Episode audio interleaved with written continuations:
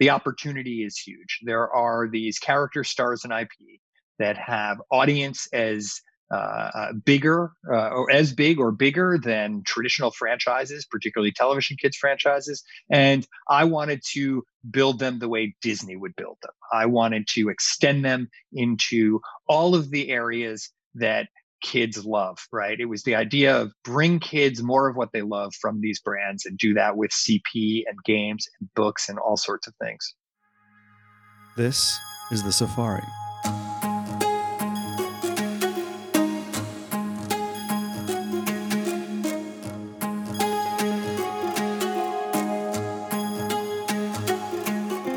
The Safari is a tour around the consumer, brand, and retailing industry. And we have the great privilege here at my company, Traub, to really be exposed to many of the great minds of the industry who are forming and shaping the future of many different parts of the consumer brand and retail world. And I felt it was quite interesting for us to be able to not only learn from all of those people as we do every day, but uh, memorialize it into a podcast, which could then be shared with many of our friends and clients, and, and you, obviously, the listener. Everybody, it is very good to have you back today uh, for this episode of the Safari, which I think has really been one of the most exciting conversations that I've been waiting for for some time now. Uh, so, we're going to be speaking to uh, Chris Williams, who is the founder and CEO of Pocket Watch. And Pocket Watch is one of those incredible businesses that sits on originally the YouTube uh, ecosystem, which was building brands and businesses within the YouTube universe, but now has expanded beyond that. And he's very, he's very much focused on the youth uh, segment, particularly, and actually manages some of the largest properties on the planet, which many of you parents out there will know of. Uh, yet, what you don't know is that they rival some of the biggest incumbents on the planet, uh, both from view time, watch time, every other kind of time. Um, and you know, Chris, this is not his first rodeo, so he's you know been doing this for a very long time. He actually built Maker Studio, uh, where he was the chief audience officer as well. So he brings a huge amount of experience to talk to us about the future of media, the changing of the guard, maybe in some uh, instances of that media landscape, and how that ports over to uh, consumerism. How does that create brands that are uh, fueled by content uh, and then come to life around the world in many different channels of distribution. So it's the merchandising of content, uh, an, an, area of the of, of, the business that I adore. Um, and so, without further ado, let's get started. Chris, thank you so much for doing the safari with me. Uh, it's an absolute pleasure to be here.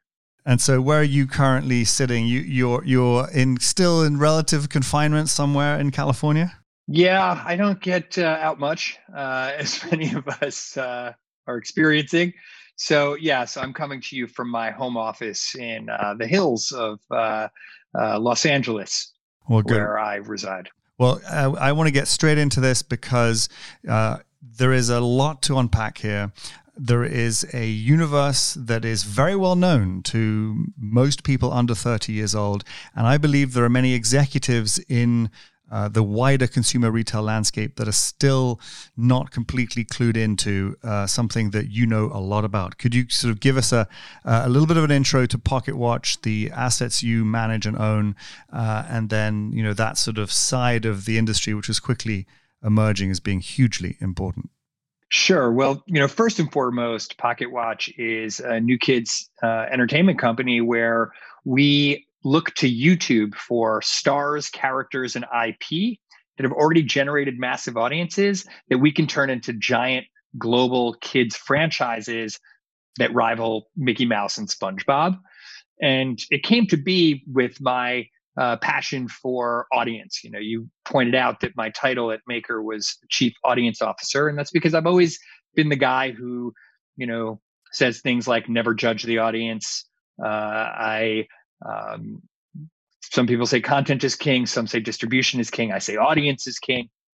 I really follow audiences. And what happened at Maker was in the period probably about five or six years ago, I noticed something first and foremost in my house, right, which many parents will relate to, where my kids, uh, you know, at the time were probably you know five and eight, would plop down in front of my beautiful big screen television and just fire up their iPhones to watch YouTube videos. And then, fortunately, being at Maker and also Disney as the acquirer of Maker, so I was there for that uh, acquisition and stayed on uh, post acquisition. Uh, I really got to see it bear out in the data. So I saw a massive surge of audience around kids content on YouTube. At the same time, I saw a incredible plummet of audience on kids linear television. You know, Disney Channel is yep. down 80% in the ratings in the last, you know, decade. Um, so it wasn't it didn't take a genius for me to see where they were going. And I guess really what I was thinking at that time is, you know, the opportunity is huge. There are these character stars and IP that have audience as uh, uh, bigger uh, or as big or bigger than traditional franchises, particularly television kids franchises. And I wanted to build them the way Disney would build them. I wanted to extend them into all of the areas that kids love, right? It was the idea of bring kids more of what they love from these brands and do that with CP and games and books and all sorts of things. Yeah, the added uh, interesting point there, I think, is that some of these uh, creators, as they are called in YouTube land, are um, young young young adults, young adults or young children even uh, with parent guardians um, who are helping them guide their passions in, in their careers. Could you give us some of the metrics because they're eye popping in some instances? sure. Um, you know, I will give you the YouTube specific metrics, but now they've actually, because we've grown them, uh, you know, off of YouTube onto other platforms and into other areas, it gets even bigger. But just on YouTube alone, to kind of put it in perspective, uh, if Ryan. Ryan is a, a, a an eight year old boy who has uh, really become the center of a franchise called Ryan's World that extends across many many different platforms, but started on YouTube. And uh, just on YouTube alone, if Ryan's main channel, which is now called Ryan's World, it was originally called Ryan Toys Review, were a television network for kids, it would be the largest in the US by the metric of uniques reached per month, mm-hmm. right? That it reaches probably about 75 million kids just in the US, not to mention it's a global channel. So it reaches, you know, 130, 140 million globally. And then, you know, one of my favorites is recently we've partnered with a six year old girl and her family named Diana, uh, originally from Ukraine um, and uh, but English speaking and and uh, spent some time in the U.S. Uh, and Diana, just to put it in perspective, in August alone, her channels and she's translated into nine different languages at this point on YouTube. Just on YouTube, five billion views on YouTube just in August.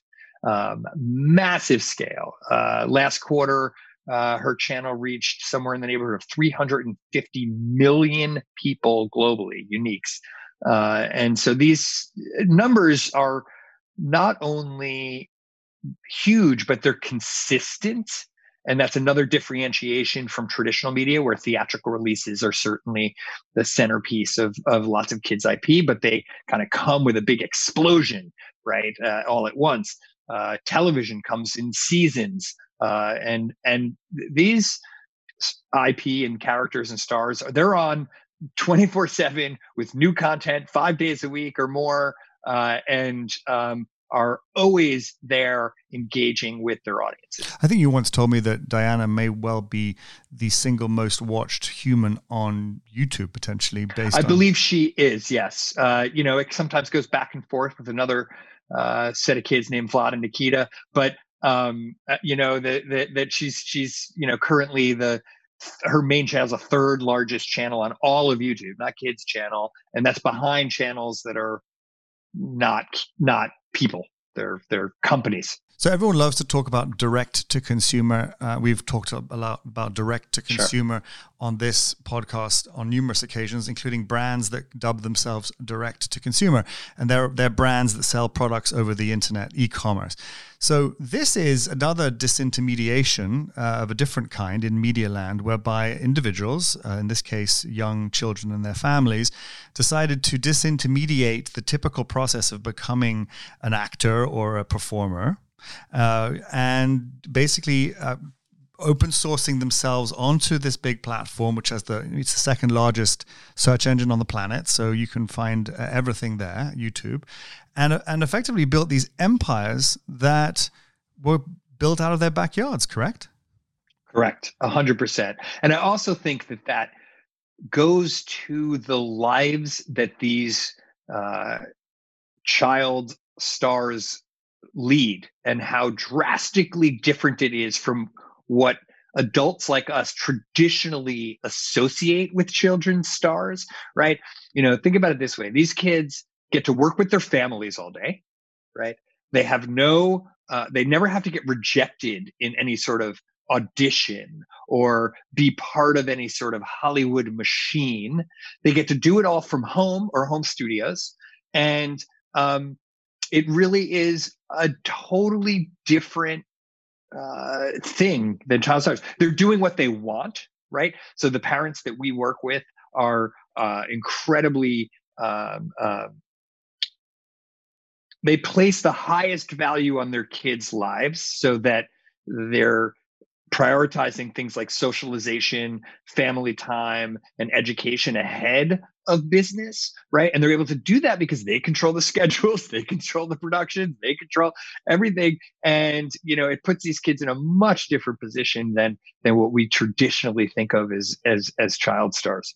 So when you see these these wonderful young people bringing to bear their uh, content, but then it translates into consumer products and we yes. have some some knowledge of how that works. We we have happily we work together in some of this uh, stuff. But could you explain how important they become to the toy industry, for example, when Ryan and many of his contemporaries show up at the at, at the toy fair? I mean, they end up being the greatest uh, uh, sort of kingmakers uh, of all these different companies. Talk a little bit a bit about what it feels like to show up at these fairs with these children who aren't just there to play because of course they're kids they love to see all the other toys there but they're also there as ambassadors for whole, companies and licensees yes that uh, that is accurate and i think you know it started with Ryan in particular, who his original name of his channel was called Ryan Toys Review, and he actually never reviewed toys. It was really imaginative toy play, uh, and it was like him playing with toys. And what started to happen was that toys that he would play with would start to fly off the shelves at retailers. And as his audience grew, that became more powerful. There became uh, an opportunity to partner with those third party uh, toy marketers uh, in ways that uh, um, would would enable Ryan to uh, actually now get paid for that value that he was providing. Uh, and then ultimately, what we really recognized that it was, well, what if they had their own toy lines that they were able to create that same momentum for and that same sales momentum. And that was a big bet that we made in back in the summer of 2018 with Ryan. And the most important part was getting through a tremendous amount of friction that exists, uh, continues to exist uh, in the current the ecosystem. Right. Sometimes I describe it as you know platforms like YouTube and other social media platforms. They're frictionless. Anyone can upload a video garner an audience and even get paid by that platform like YouTube without ever talking to another human being. Everything else about building a kids global franchise is has tons of friction, real people with real biases that determine whether products get on the shelves at places like Walmart and Target or you know television shows go on the air or great game developers who might lean into your IP and we needed a fa- fabulous team to actually get through that and so stone newman our cro you know, convinced me very early on uh, to let's build a Ryan's World consumer products brand of our own. Uh, we went and convinced some really smart, experienced people at places like Walmart um, to get on board and try it. And to their credit, they were absolutely kind of the first that really pulled the trigger on this.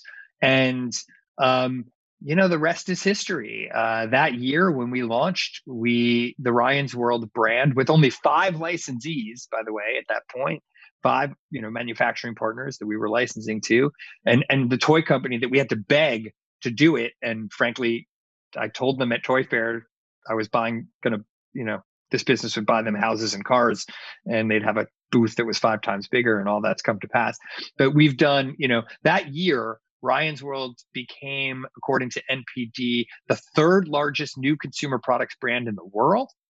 Just in the, it was only in the US, but in the world, just behind Fortnite. And, you know, last year we did 200 million. Fortnite being the uh, computer game. Yes, the massively popular uh, computer game. Uh, and we, you know, last year, Ryan's World, uh, you know, increased to, you know, probably 80 licensees and did, you know, 200 million in retail sales globally. You know, I think we're in over 20 countries, 75,000 retail stores. Uh, this year, we've grown to over 115 licensees, tens of thousands of products, uh, even more international expansion. We should do well over uh, 300 million this year at retail uh, just on that brand. Uh, and that really laid the groundwork for us doing this more broadly with other incredibly gifted and large creators. We'll be right back. I want to take a second to explain to you why Traub is able to bring you the safari. We pride ourselves in being at the very center of a very global, very complicated consumer and retail landscape. And in our travels, as we help think, manage, and expand businesses in many different channels and geographies. We're able to meet and learn from some of the great minds in this industry, and it's really wonderful to be able to bring them to you. And in doing so, I hope that you, the listener, will be able to learn a little bit more about what we do at Traub as well. Back to the safari. So let's unpack the so institutionalized biases that you referenced earlier. Yeah. And I find yes. it r- really remarkable that, you know, it takes t- so much time for people to change their ways of thinking. And if you think about an executive, and I'm not going to point fingers at any group of executives, but let's say a senior level executive who has decision making authority at a big retailer or at a big toy company or at a big uh, retail fashion company who has to decide whether or not to to use uh, your one of your brands. Um, they grew up in that industry, knowing that if you if you use Disney uh, or Warner or one of these other platforms, or you would be you don't, you don't get fired for for getting a, a Disney license, right? Um, Never. It's like in technology, you don't get fired for hiring IBM, right? And that's why, uh, and you don't get fired for hiring McKinsey, or you don't, et cetera, et cetera. So you're presumably constantly up against that uh, that struggle. But ultimately, what's interesting to me about it, unlike the other examples I gave you, is that the consumer is going so quickly in the opposite direction that at some point you get left behind big time and you do get fired for not making that decision. Um, so I, I think I, I, I've sort of led the witness too much maybe in this question, but how is it in your view that that a, a, leading executive listening to this conversation should view uh, not just Pocket Watch and your creators, but this whole uh, area of uh, content media land that might be overlooked by them in their prior careers? Look, I, I think generally human beings are creatures of habit and routine and i think that is probably the enemy that these executives face is the thing that worked yesterday is the thing that they're really good at and the thing they want to keep doing um, but uh, my experience is follow audience and that w- in media land will always take you far. And what you you can't bury your head in the sand and deny the ratings plummets of kids linear television in favor of digital platforms, particularly YouTube. And you have to look to these platforms for your next source of uh, licensed IP because that is where the audience is. And the audience is what means something. You can develop all the smoke and mirrors you want when you're selling in from a business to business perspective but the reality has to come down to audiences. Do they are they familiar with this brand? Do they have a passion for this brand? Are they part of a fandom that will um, in our case where a uh, uh, a young person will convince their parents to buy something. And you really need to look at those areas where audience is growing um, as as your top priority for how you would think about uh, the future of your licensed business, especially because the licensing timelines are a bit long. And by the time you get around to launching the IP, uh, launching the consumer products around that new TV IP, yep. the audience is going to be even lower.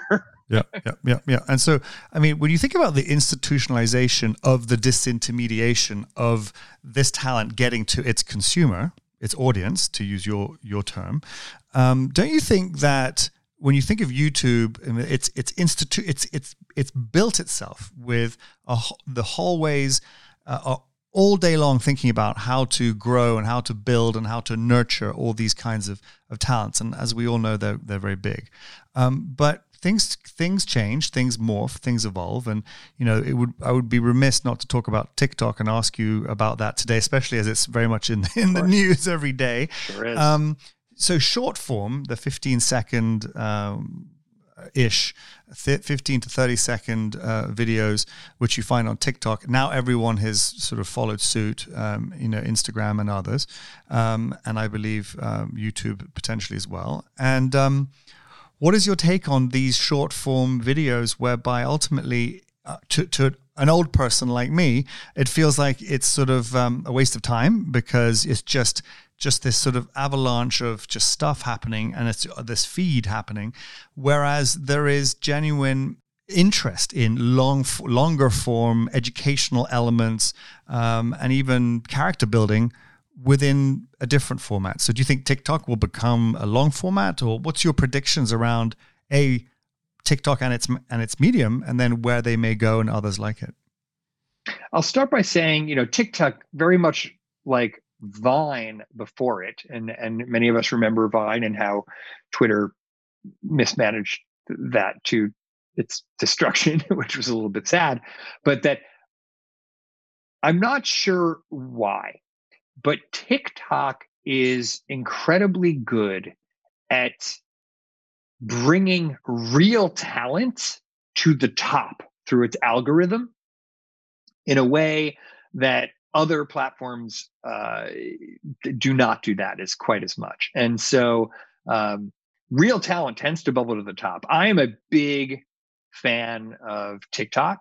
We have started to look at TikTok for talent, character, and IP partnerships um, with the knowledge that those folks on TikTok who are uh, gaining success will also extend mm-hmm. into other platforms where they are able to do um, more long form content that would enable some of those things that you are speaking about, including character building. But I think the reason, part of the reason that the talent rises to the top is because the creativity necessary to build character and tell story within such a short amount of time is a true sign of talent. And uh, you know it is definitely look we will start by doing some smaller things. You know one of the advantages i have is i also have a uh, the number one tv show on all of television for kids a show called ryan's mystery playdate that stars ryan of ryan's world. And i can use guest stars on there and start building relationships through that uh, mechanism that may lead to other things. And uh, um, you know, I can break news, but we've we've uh, recently just shot an episode of Playdate with uh, one of the largest TikTok families on YouTube. Uh, I mean, on TikTok, and um, hope that leads to other things, and we'll see, and we'll see where that goes. You've talked about following audiences two or three times on this convers- in this conversation. In our work in the consumer product side of the house, and of course you're in that too because you're yep. you're licensing to those businesses. Uh, but we always talk about following the customer. You know, once upon a time you'd follow the shopping bags, and now you follow data and you follow uh, insights of all of all sorts. How do you um, today, with all the touch points you have, how do you think about mining information and or turning data into information, and how do you train your colleagues to to be audience centric? Well, one, it is more of a challenge in the kids space as it should be because we follow specific laws like COPPA, uh, which is the Children's Online Privacy Protection Act. We follow all the policies on all the different platforms with regards to data collection. And so, what we really want to do is forge a uh, direct connect, connection that would allow us to collect data with the parent yep. of the of the uh, kid who's a fan, right? And that is a different exercise. And frankly, it's a code that is not cracked quite yet by anyone. That we're working really hard to crack that code. And I do think it starts with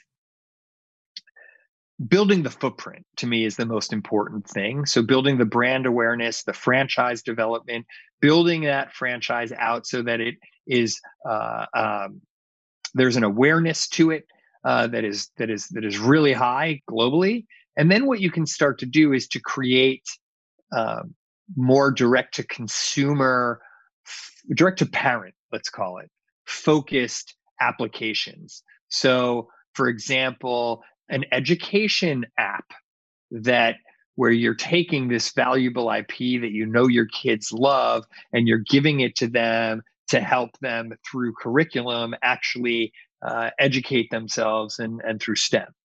You can create direct to consumer commerce where you're utilizing platforms like Shopify and other platforms to build direct to parent platforms for buying and get, gifts and gift giving uh, and products.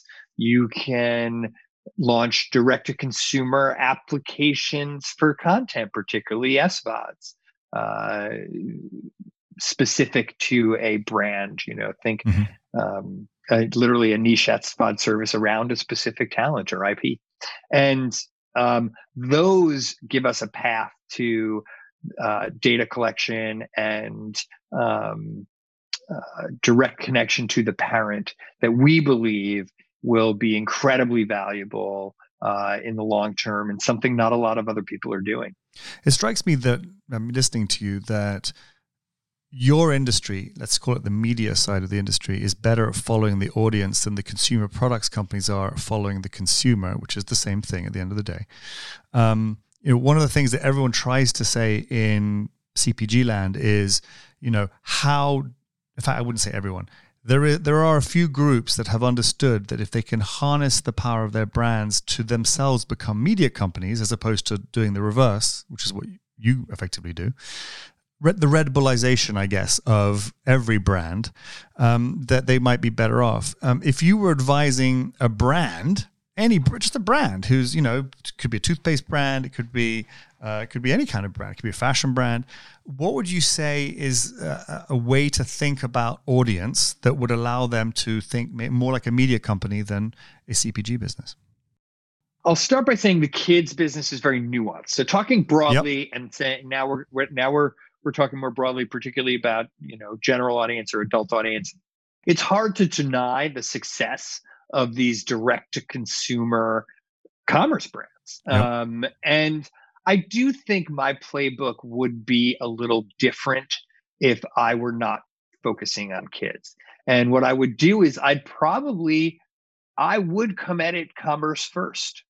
And from that direct relationship, the content can come. I, I'm a big admirer of, I'll give an example of a, of a very hip, cool, a little bit LA brand called Chinatown Market, where Chinatown Market creates, you know, these uh, drops and limited editions, right? It's it's it's really the hip and cool brand, and you know now they're building out you know they've always done it a little bit with instagram but now they're really blowing it out. Like okay here's the content to come across it. So they're starting with commerce and going to a, a, a more full investment in media. And i actually think that if i were starting one today i'd probably do it in that order. Uh, i think the commerce part enables you to have a level of fandom where someone has already given you their credit card. Yeah. And once you know that getting them to watch something feels a lot easier. Yeah, that, that's a very interesting analogy. So, what is next for for, for Pocket Watch? Um, you know, the the the business itself is something that I find to be one of the most exciting businesses in our industry. Period. Um, the the focus on the young customer, uh, that that that sort of the manna from heaven, as it were, that so many companies are trying to get their hands to around or understand these young people who are an enigma to many, uh, to many marketers who are um, not so savvy in this area. Um, you have um, obviously in some ways a plethora of, of talent to choose from because uh, ultimately uh, there's new talent growing all the time all over the world. And as you just said uh, diana comes from did you say the ukraine? Is that what you said originally. Yeah, originally. Um, so what's next for you guys? Presumably you're drinking from a fire hose. So how do you keep it all straight and, and what should we look forward to? Well, one is uh, I think as this is a new category, right? I think about this as a new category of kids franchises, right? TV and film, right? And even gaming to a certain extent. Let's go to TV and film. This is a new one, digital, right? And from that perspective, I'm very invested in the entire category growing. And I don't need to own the entire category. I just want to be the Disney of that category. What that means is having focus, right? A very small number of brands that are the biggest, right? That drive the most value. So if I have the most market share with the fewest number of properties, that's kind of where I want to be. So we're very focused on the very biggest of these stars, characters, and IP coming from YouTube and running them through our playbook, which also changes. So that's that, you know, which also changes is as audiences changes, like you mentioned TikTok, our next big one may come from there, right? But um, um, so it's growing that side. And then from a business side, you know, if you think of us in many ways as kind of a mini Disney, right? And I have a lot of Disney blood in me. They've acquired, you know, two two companies, one of which I started and one of which I take great pride in having been a, a, a huge part of its success in, in Maker Studios. Yep. Um, I learned a lot. I went through the University of Disney basically as an executive, and uh, what what I believe is that we also need to continue expanding how we reach kids. Right? You want to reach kids everywhere they are. So, yes, now we reach them through mobile gaming. We reach them through consumer products. We reach them through all these new OTT platforms, whether it's the Roku channel or Pluto or uh, Amazon Prime Video or Hulu. Like we're reaching them everywhere, uh, extended way outside of YouTube, right? The next big one for me is is theme parks. And my theme park is very different from the way Disney would think of theme parks. I don't need real estate in Orlando or Anaheim to build a theme park. I need virtual worlds. My theme parks are going to be in Roblox and in places like Minecraft and eventually potentially places like Fortnite, wherever the audience is. That's where I'm going to build my theme parks. There we go. Chris Williams is going to build theme parks inside of Ready Player One. It's it's it's, it's you heard it here. Um, listen, I could I know Chris that I could um, speak to you all day long. Um, Chris Williams, the CEO of Pocket.watch. Thank you for joining me on the Safari. Thank you very much, Marty. It was a pleasure to be here.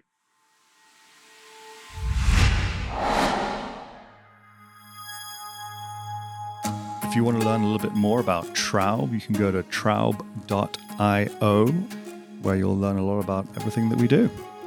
If you're enjoying the safari, please do share it with your friends and colleagues within the industry. And please also don't forget to subscribe and like it. Until next time.